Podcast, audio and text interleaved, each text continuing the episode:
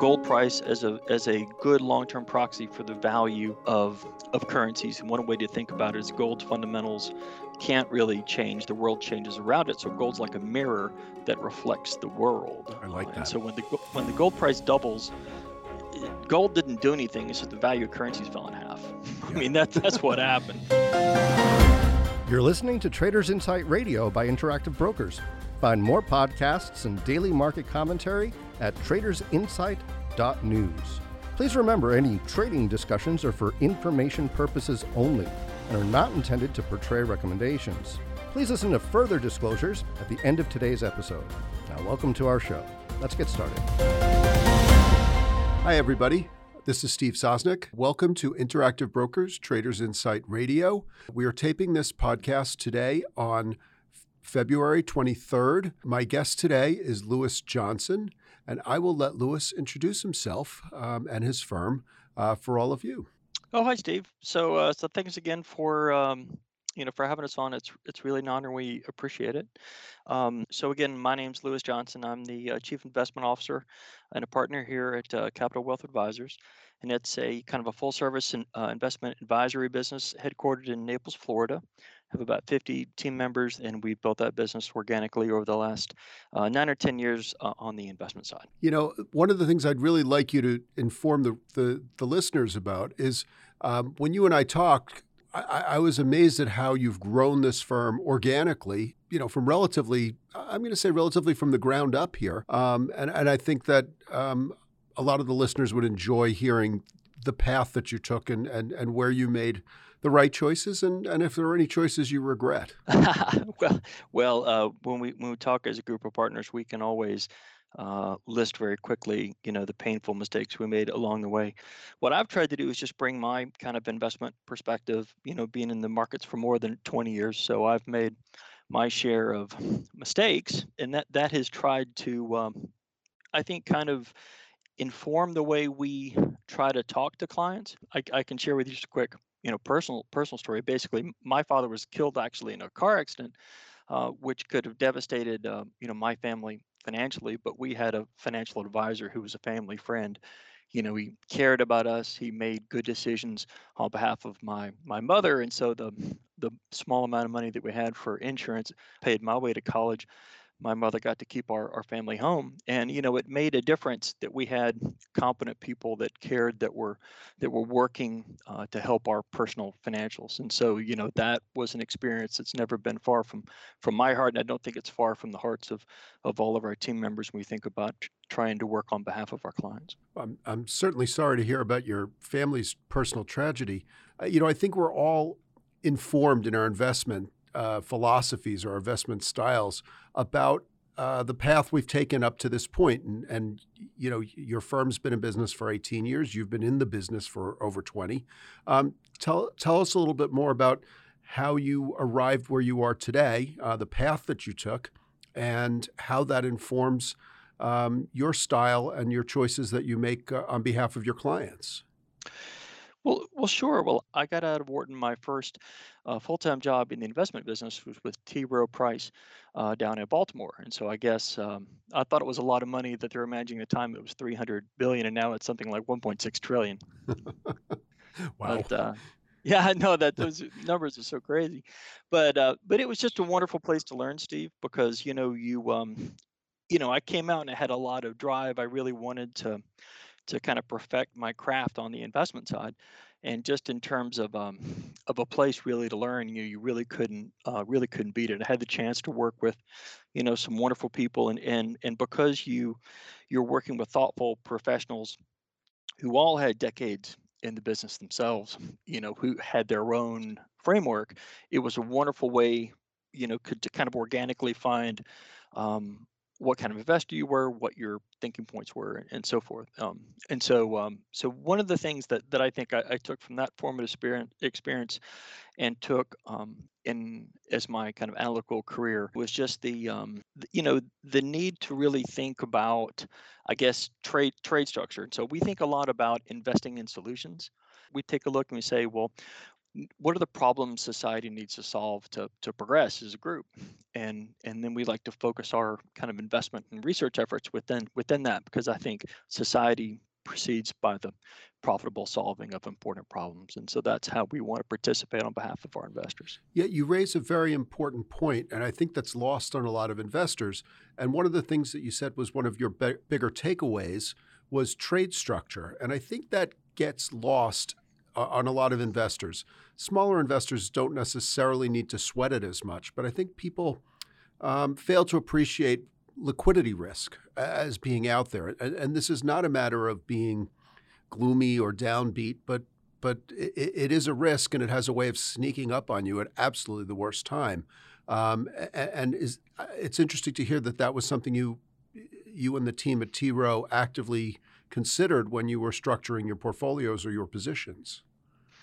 Well, definitely. I, I think that's where, you know, I kind of got my my spurs in the investing business. And then I had the good fortune to work with a lot of other very talented professionals uh, in time, a couple of different kind of New York-based, uh, you know, hedge funds. And one of the things that became very clear to me, Steve, at least in my career, was that um, in an ideal world, you'd have, you know, perfect timing. You'd sell at the top, you'd buy at the bottom. Nobody does that. And so only liars. That's true. Well, you know, uh, Uh, we kind of joke around the office that um, even though we're not clairvoyant, there is always room on our analytical team for people that can see the future. And so if anybody out in the listening audience is in fact clairvoyant, please send me your your email, because I'm always looking for people that can see the future. But failing that, you really have to think about, um, like I said, this idea of trade structure, because trade structure is the one thing that you really can control, you know, because basically the only thing you really can can control is is your kind of entry price, and then everything else is something that that happens to you. And so either you can have perfect timing, or you can think about trade structure, and and um and and that really goes into the position thinking as well as the portfolio construction. I mean, it's a it's a frequent conversation I've had with clients that, you know, if everything in your portfolio is going up and down, it's at the same time, that's not diversified. Yeah, I've been I've been having this discussion sort of with our readership and uh, on Traders Insight and and and in the media, and, and you know, because I get the question a lot, you know, about you know what makes a hedge. You know, as someone who was an option trader um, for most of his career, um, you know, hedging hedging is not necessarily just done with with derivatives. It's it's done by structure. It's done by Um, you know, finding assets that that are, you know, decorrelated or poorly correlated or, or less volatile with with more volatile. Um, you know, the question I get a lot is, um, you know, is crypto a hedge? Um, which I won't take you down the rabbit hole, but my, my short answer is no, uh, because it, it's, you know, increasingly correlated with other risk yeah. assets. Um, but it does bring us back to, you know, the commodity sector, because I will say that, that you know, particularly in the current environment, com- uh, commodities are a hedge. Um, gold actually has been an, an outperformer, um, and you've got some expen- extensive experience investing in both commodities and, you know, trading commodities and commodity mm-hmm. stocks. Um, you know, tell me how that's informing your work in in this current environment. No, well, uh, that, well, that's a great question, Steve, because I can I can tell you that really that is how kind of we begin kind of every day, or the the kind of long-term investment journey the clients are on when when you're, you know, risking your hard-earned money in the market, which is um, you know, how to how to navigate, how to get from where we are to, you know, a better future. And um, and so uh, you're correct. I mean, I've I uh, kind of began my analytical career in the kind of cyclical commodity-related, uh, commodity equity-related uh, businesses. That was really kind of the, the first emerging markets boom that kind of began in oh two, uh, and I kind of continued that, as I said, uh, in the, uh, working for a very well-known commodity trading company. And that's uh, where I kind of began my formal collaboration with our director of research, uh, Zev Abraham. And so we've really devoted quite a bit of time in our career to that. And and I think it's um, it's a wonderful It's a wonderful place for people to invest. It was a wonderful place to kind of learn the business, because what you what you see quite quickly, what people are willing to pay for a business or the environment in which that business operates, change much more quickly than the actual business itself. And so it really um, makes it inescapable for you to understand that everything is cyclical, and you need to kind of know where you are in that cycle, what are driving those things. So if you if you take a step back, you look big picture, at commodities, I mean, we have a, a very bullish multi-year outlook on commodities. If you, for instance, you were just talking about gold. I mean, gold is the same price it was ten years ago.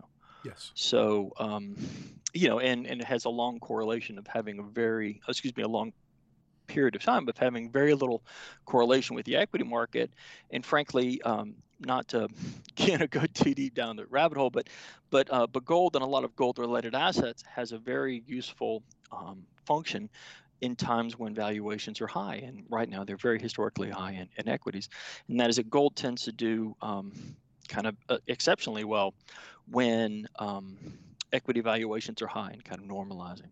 Uh, and so um, that really has been like a long area of focus, and it's definitely represented in our in our clients' portfolio now. That's kind of one thing you, to start the commodity um, argument about. The other side as well, it's been my experience that all of the, the real secular bull markets in commodities begin and end with gold for one reason and one reason only, and that's that if you think back to your microeconomics class, Micro one oh one, um, the long-term price of a commodity is equal to, if you remember, its marginal cost of production. Yep. Uh, and so basically, you cannot have a secular bull market in the price of a commodity unless you have a bull market in the marginal cost to make that commodity. And that's gold, right? Because um, because gold does a very good job over time of reflecting changing currency values within it. So um, at this point, when you take a look at how we are trying to take advantage of that market opportunity in commodities, very meaningful kind of gold-related positions. Also in um, the agricultural sector, where I spent quite a bit of time, let's say the um, publicly traded fertilizer companies, where they're selling valuable inputs into to farmers who are trying to increase their yields. Um, you know, and for instance, uh, of course, L N G, uh, liquefied natural gas, you know, frankly, uh, is exceptionally well positioned if you, with now that with the geopolitical issues in terms of Um, the Russians rolling tanks into into the Ukraine. Well, that's forty percent of German natural gas supplies that probably need to come from somewhere else, and that's you know I don't even that's know a big shift. Many, oh yeah, I don't even know enormous. How many trillions of dollars that's going to take. I'm going to guess it's a lot, and it's probably going to take eight or ten years to fix, if even if it's a Marshall Plan type uh, scale rollout. So yeah. so you know that kind of gets back to again profitably investing in solutions, you know, I, I and actually go kind of one further in terms of, of of why we do have this positive multi-year outlook on on commodities is that it's an area that's been starved of of investments, and and frankly there's um, I was just reading this morning, frankly, from McKinsey Global Institute was talking about the zero carbon goal um, that so much of the world is focused on at this point, and it put a price tag of two hundred seventy-five trillion dollars wow. to meet zero emissions by twenty fifty. That's just so much money. That money has not been has not been spent no, yet. It's not there. no, you know, but um, but but it, it shows the the scope of of money that's going to need to be deployed if that goal is going to be met. And and the second thing, of course, where I think this is going to create an opportunity is I think it was yesterday. Uh, I think it was Blackstone came out, if if I recall it correctly, and said that on their private equity side, they're not going to be investing in fossil fuels anymore. Well, I don't think we have the green energy transition down yet in terms of new supply. So to cut off supply before you have your alternative supply is kind of a recipe for markedly higher prices and a lot of instability. And so I think um, I think we're entering a period like that, and that should be higher prices, and, and that of course is the the means of of you know what's yeah. the saying today is high prices are the cure for you know high prices future. Are the cure for high prices. Exactly. Now uh, th- we're we're we're taping this on a day where um, I believe wheat and soybeans both hit multi-year highs mm-hmm. um, in Chicago, um, and. Going back to your point about which I agree with about you know the the marginal you know the the, the long term price mm-hmm. is, is around the price of marginal cost of production.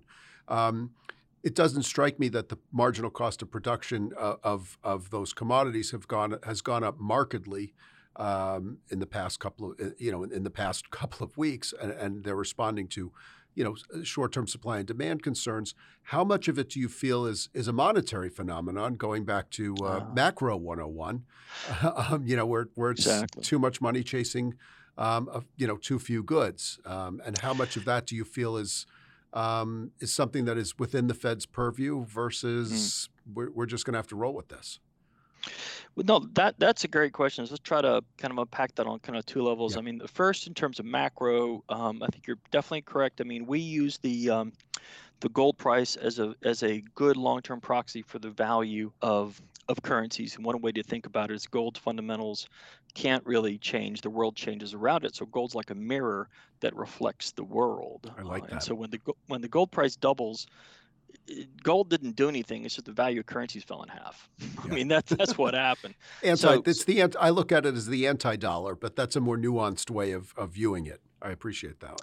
No, no, no. Well, yeah. Well, one of the things that in a conversation I've had with clients very frequently is, you know, the gold's been around before there was a dollar. Gold will be around after there's a dollar. So, so the the big gold bull markets are when it's outperforming kind of everything, stock markets, different currencies. So I try not to get too fixated on the, the dollar it, itself. That tends to be a kind of a global phenomenon, at least in the yeah. in the big gold bull markets. So so, but that kind of gets back, Steve, to what we said earlier. We definitely have a very constructive multi-year outlook, and we're expressing that right now in a concentrated way in the, in precious metals, because we really in gold because we really believe that's where this is going to start, for reasons we outlined. Now, one other comment I would make, this is on a micro level, in terms of these higher crop prices that you're that you're seeing right now. Remember that um, another way to think about it too, but there could be a very rational uh, reason, but let's say for those higher crop prices, if if the world, let's say ex-Ukraine now or ex-Russia, needs to bring on more wheat supply because Russia and Ukraine are very meaningful wheat exporters, then um, we're going to have to expand capacity in the Western world to meet for that. And so that means you're going to have to use more marginal lands, and you're going to have to bid that land away from other higher priced crops. And so um, so a big part of what happens in that shift in the supply and demand cycle is is is the aggregate level of demand rising, and so you're having to bring in higher cost, you know, acres, for instance. And so I think it's probably a combination of both of those. But I think you have your finger on a very important phenomenon, which is that these cycles tend to be, um, you know, ubiquitous in, in nature. They tend to, the you know, rising tide uh, tends to lift yeah. a lot of boats. Although, although I will tell you that right now we, we do have a pretty meaningful concern that the Chinese property market, which we've been talking about for a good six or nine months, is impaired, we think, on a multi-year basis due to the draconian uh, credit controls that are there now, which are now leading to falling units and, and weakening economics. So, so the last cycle, if you think, was China-driven, very much China industrial commodities-driven. I do think this is going to be a broad-based cycle, but how we're addressing the market right now is different in terms of, you know, heavy agriculture, heavy, um, you know, energy-based in terms of, let's say, L N G, U S natural gas, uh, precious metals. Um, we're not so heavy in the industrial metals for those reasons I outlined. Yeah. It, it, it's an interesting phenomenon, and I think the, the, the China situation has gotten overlooked uh, because, you know, I do think you have – I, I'm going to uh, make the analogy here that the China real estate bubble is sort of analogous to the Japanese real estate bubble of the late eighties. I agree, eighties, totally. Um, which, by the way, did not end well either for the world or, or you know, yeah. for Japan.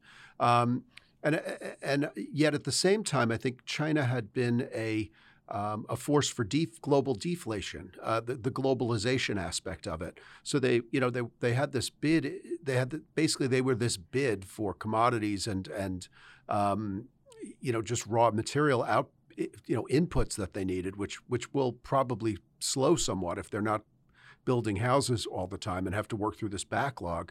Um, yet at the same time, um, you've got, I'm going to say, d- diminishing returns from globalization. I think COVID is making businesses rethink um, their supply chains and issues of that nature.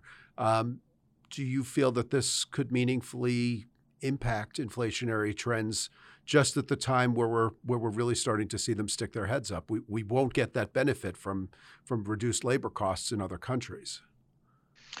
Well, you know, that's It's a really that's a really good question. I mean, it's it's one of the things that we do wrestle, you know, wrestle with, because again, I do firmly believe that without gold, you can't have a an honest to God multi-year uh, bull market in in commodities. But um, you know, when we when we when we look at that, um, I'd say a couple of things. First, first of all, it's very easy now for people to look back in retrospect and, you know, look at China driving a global commodity bull market, but remember when I was in that seat as an analyst at uh, T. Rowe in oh two and oh three, and we were accumulating, you know, a multi-billion dollar position in the commodity complex, commodity companies, you know, there had never been a China-driven commodity cycle, right? True. I mean, everybody thought of the seventies because that was that was the last analog. So just because the last one was, in fact, China-driven doesn't mean the next one has to be China-driven. We had a we had a a, a gold-driven commodity bull market in the seventies where there was, in fact, no China. Uh, and so um, I definitely think that, you know, these things may may rhyme, but they they don't repeat. They are they are different. Every bull market uh, is kind of different in its in its own way. But we definitely have one eye on China, and I can tell you my concerns about that go back a long time. Um, even back in two thousand twelve, uh, I went over to China for a whole week in April of two thousand twelve, and we spent a week uh, going all over the country, kind of working on one issue and one issue only, which was the China China shadow banking system, because I had a deep concern that it looked very much like the U S shadow banking system that was the credit accelerator for the U S housing bubble, which we were able to kind of identify and navigate. Um, you know, and and when I went over there ten years ago, all the pieces were in place, and uh, and then ten years went by. Well, you know, and the problem just got bigger.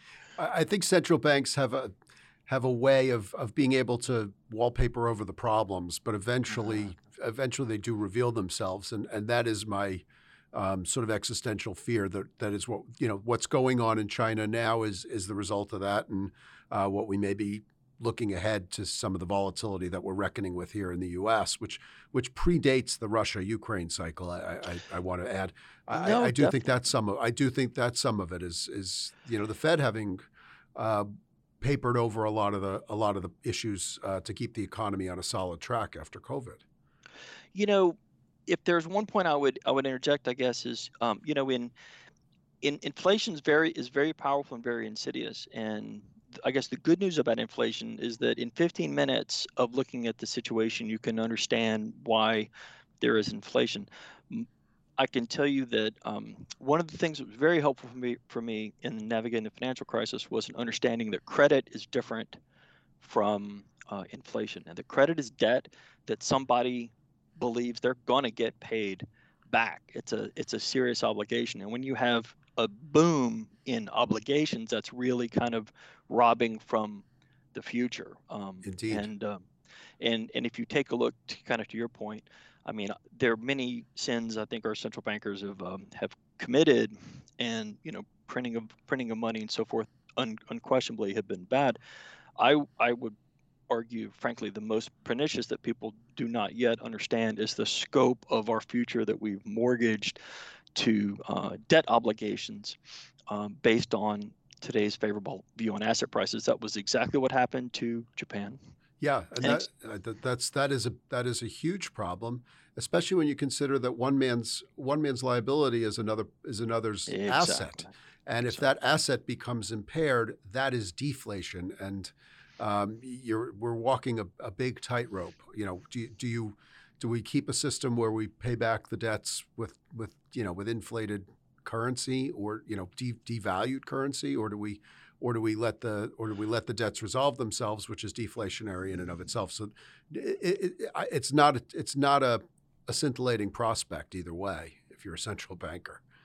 Yeah, you know, I, it's definitely, I mean, we, we think a lot about these these issues as a as a research team, and, uh, you know, behind closed doors, we very agitate or uh, wave our arms and, and uh, debate it. But, I, you know, I, I can tell you that I guess if I, my framework on this, we'll see if it ends up being the right one, is that in an over-indebted world, it's very difficult for the central banks to kind of raise uh, sustainably the, the real cost of money, because that's an enormous tax. And I think that that one of the things that, that may end up driving gold, if this framework is correct, is is um, taking away this kind of um, false belief that, that that that the Fed can go out and raise rates, that any of these central bankers can, because in my view, they're not in charge anymore. Because frankly, when they created this enormous pile of debt over the last five decades, the pile of debt is in charge.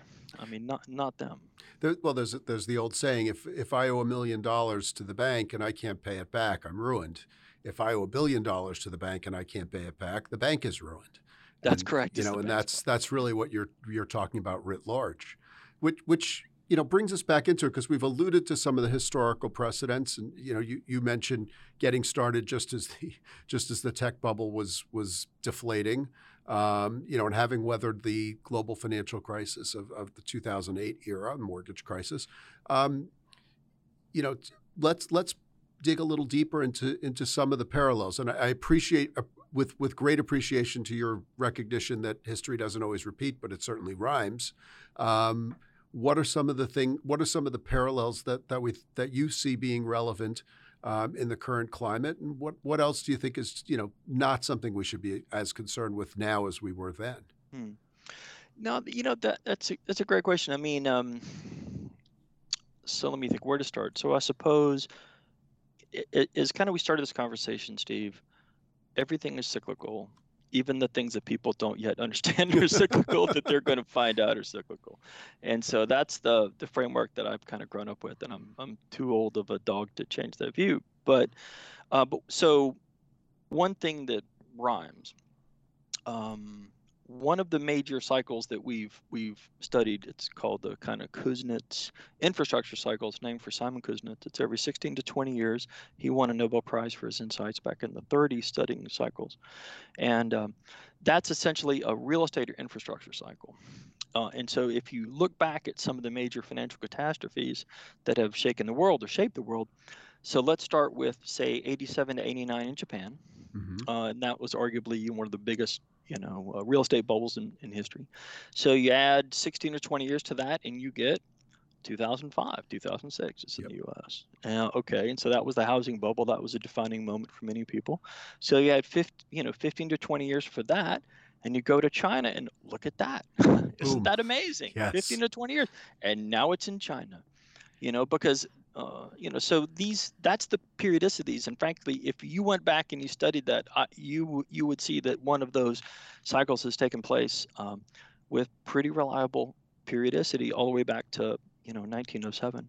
But um, so so that's kind of one of the things that informs our framework is, is what are the, you know, in Don Rumsfeld's, you know, wonderful framework of like the, the known unknowns.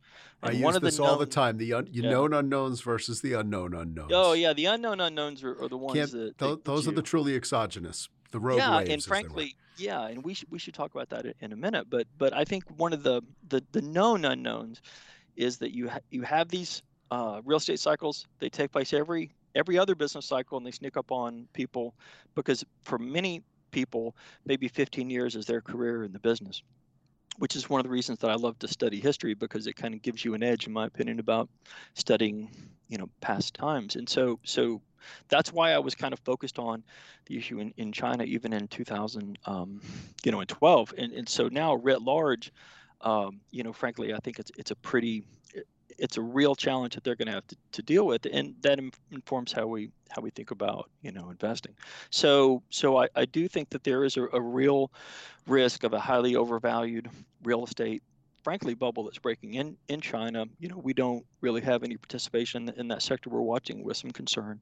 Uh, so so to me, that's a little, and that of course is what drove the the financial crisis, because it was the fact that highly levered financial companies had mortgages as collateral, and to your point, um, you know, the homeowner's liability was the bank's asset, and when those got compromised, it compromised the health of the financial system, which is what led to the, the financial crisis. So we'll see how dark things get for the Chinese authorities. I think they're going to be wrestling those alligators for a while. Um, and then if you step back and you think, more broadly, you know, I do look at this market, and it, it does feel a little bit like the run up into the the tech cycle, um, you know, new and interesting technologies um, that, you know, captivate particularly young investors who, um, you know, don't have the arrows sticking out of them, you know, that I have after, you know, doing this for a while, and very easy to be enthusiastic. You know, I, I, I think a lot of it is youthful enthusiasm, to be fair. I mean, that's who drove the internet. You know, th- they were the early adopters of the internet, yes, they and were. They saw it.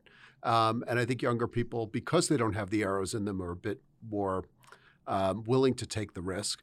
Um, and I think many of them see the same future in blockchain that I, I will admit I don't I know is out there. I know has a, a multitude of uses, um, but we can argue whether or not, um, you know, a lot of the a lot of the new technologies that are that are cropping up, the you know, crypto being one just one use of of um, of blockchain, and along with N F Ts, um, are they really are re- they really going to be the uses that we look back mm. in twenty years and say, oh yeah, that that's the you know those are the killer apps for those technologies? Well, no, that's true. You know, and of course, everybody, um, I think, with correctly so, points back to, let's say, you know, Amazon, and of course, um, I had the great fortune to meet Jeff Bezos, you know, in uh, February of two thousand, I think it was. He oh, came wow. to Wharton and he spoke, and um, and what you know, of course, he's a, an immensely talented entrepreneur and everything that he's he's accomplished, but but. Amazon did fall ninety-two percent during that um, decline. And of course, it was amazing technology and it did go on to conquer the world, but there was that little intervening ninety-two percent decline along the way. And, you know, you do have to manage through, you know, you know, I, I keep telling our analytical team, you know, don't go to the end of the movie. Like, you've got to live each scene. You can't just go to the end. I love that. You know what? I, I, I'm noticing here, we've, we, you know, we try to keep these to about a half an hour. You and I have been going for at least a half an hour, and we could probably go another half an hour. But I, I and I, I want to I want to sort of guide us toward a conclusion. But you and I have gotten a bit gloomy at times in here. Um, yeah. Well, know? no. Well, yeah. Let me. Yeah. So no, that's great. Well, I want to end on a happy note. Yeah. Uh, no. Well, look. Let me take a step back. Well, I mean, I can tell you that. I mean, I couldn't be more excited about about the markets for me, for me personally, because um, remember, I mean, I cut my teeth in this business. You know. Going to Brazil in two thousand two and touring iron ore mines, or going to China in February of two thousand three. I mean, I was a strange dude going strange places, and it was fun, you know, but because because what I really like, Steve, is I like change. And the world is demonstrably changing right now. yeah. And that doesn't that, you know, and so that may be a challenging time for the markets. But I think if you've got um, a team that, that is thoughtfully doing, honest to God, real real research, and is not afraid to, um, uh, you know, kind of put their money where their mouth is, and and to look different from the market, and of course message that, then then change is great. You know, I mean, there's a wonderful quote from um, from Napoleon, you know, who said that, um, you know, uh, revolution is a is a great time for soldiers of merit and courage, and uh, right, because he he. Yeah. went to be corporal to uh, the emperor, and he could not have made that happen if there weren't, you know, bombs, you know, going off and, and strange times. And so, um, so you know, we frankly, you know, welcome a, a very different world than what we've what we've been in. We think that's, um, you know, what we try to offer for clients in terms of our research. So, so it may be a, a different world, but I think. Um, You know, I'm I'm really excited about, you know, getting to work, and, and I think, you know, there's always a bull market somewhere. If there's if there's only one thing I've learned in this business, that's you know, that's very but, true. No, but you know, look, but that's the thing. It might be ten thousand miles away, other side of the world, and it always starts very small. I mean, remember Apple, before it became Apple, was flat for twenty years. Apple had no forward progress from nineteen eighty-three until two thousand three, and so if you would have told people in two thousand three that Apple was going to be the size as people would have laughed at you. So it started small and it became real. The next cycle, I think, will be just like that. And one thing that gets us out of bed and into work in the, in, in the morning every day is is to find that next big thing, because it's out there. That is a th- wow! I couldn't have written a better coda to the, to this discussion, Lewis. This this was a true pleasure. Um, for, you know, for those of you who, who've been listening all along, I, I, I hope you learned as much as I did um, through my conversation today with Lewis Johnson um, of Capital Wealth Advisors. Again, you're listening to Interactive Brokers, Traders Insight Radio. Uh, we appreciate your listening. Uh, we'll have this podcast, uh, as, along with many others, available on our site and on major platforms. And once again, many thanks to our guests. I, I truly enjoyed your perspective and your ability to balance risk and reward, and to be continually looking forward. And um, I only wish you the best for you and your customers. No, thank you, Steve. It's a real pleasure to be here. Thank you for having us. My pleasure. Talk to everybody soon. Take care. Thanks for listening to Traders Insight Radio. As always, there's more content at traders insight dot news. And if you're interested in learning more about Interactive Brokers, visit i b k r dot com.